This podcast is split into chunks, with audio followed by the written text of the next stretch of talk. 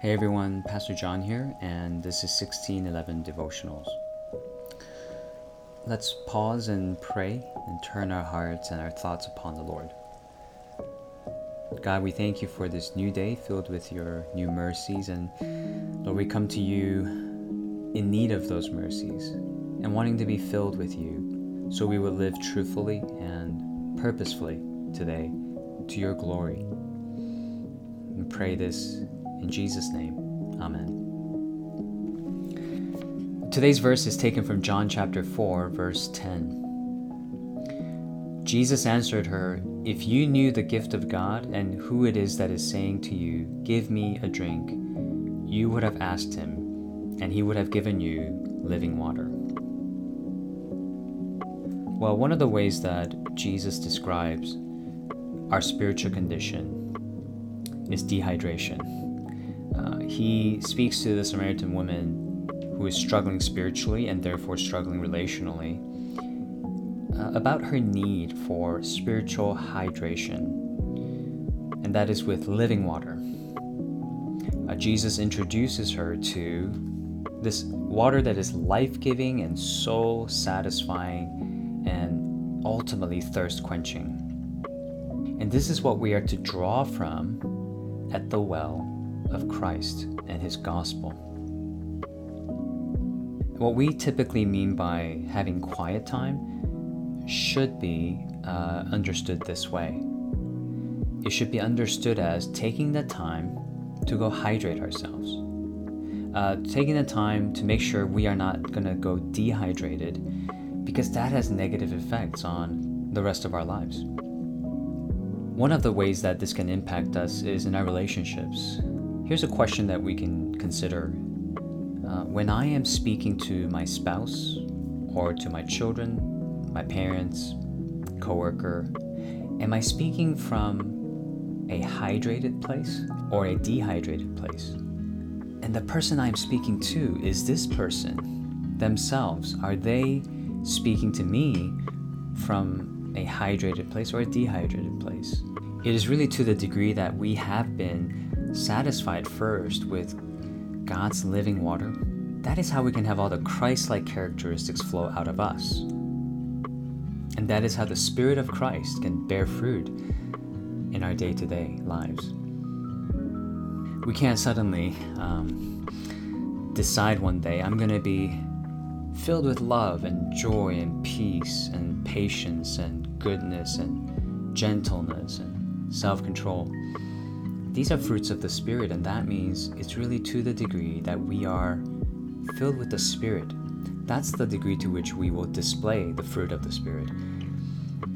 Okay, then what are some practical steps that we can take to be filled with the Spirit?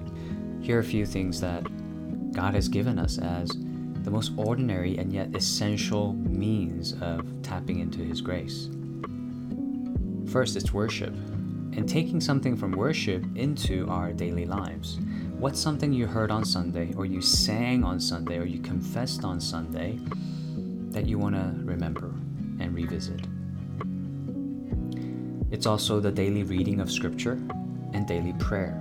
It's also spending time with other Christians who encourage you to draw near to Christ yourself, to focus on Christ, to think about His mission and to align your purpose with His.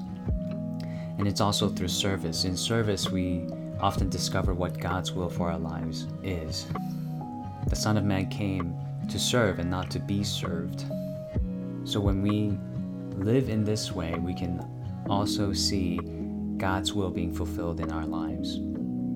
And another very helpful way in which we, we become filled with the Spirit is we share. We share about who Jesus is to us, what he means to us, with those who don't share our beliefs, who don't know Jesus. In all these ways, we fellowship and walk with the Holy Spirit, and we become occupied with the things of God, and He becomes greater and we become less. This is how the living water of Christ flows through us. It's when we draw near to Christ and draw from Him all these wonderful things that can truly hydrate our souls. let's remember this and let's be mindful of this so that we would also avoid a lot of the things that do the opposite thing, and that is dehydrating our souls, draining our souls of life, of meaning, of purpose, and things that desensitize us to God's will. And let's turn our eyes to the living water, to the true source of the living water, which is Christ. So, Lord, we pray you would draw us nearer to you and you would help us to remember what you have spoken to us in your word and through our worship, that you would lead us to repentance through your kindness, that you would open our eyes to see the needs of others, that we may serve them, and that you would also help us befriend those who do not know you. And in all these ways, Lord, we want to let our hearts be aligned with the heart of Christ and hydrate our souls with His living water and let that show forth, Lord, as a byproduct, as a natural consequence. Let it show forth in the way we go about our marital lives, parenting lives, our work life, our studies, and even when we are all alone. May we be reminded of who we are in you. We pray this in Jesus' name. Amen.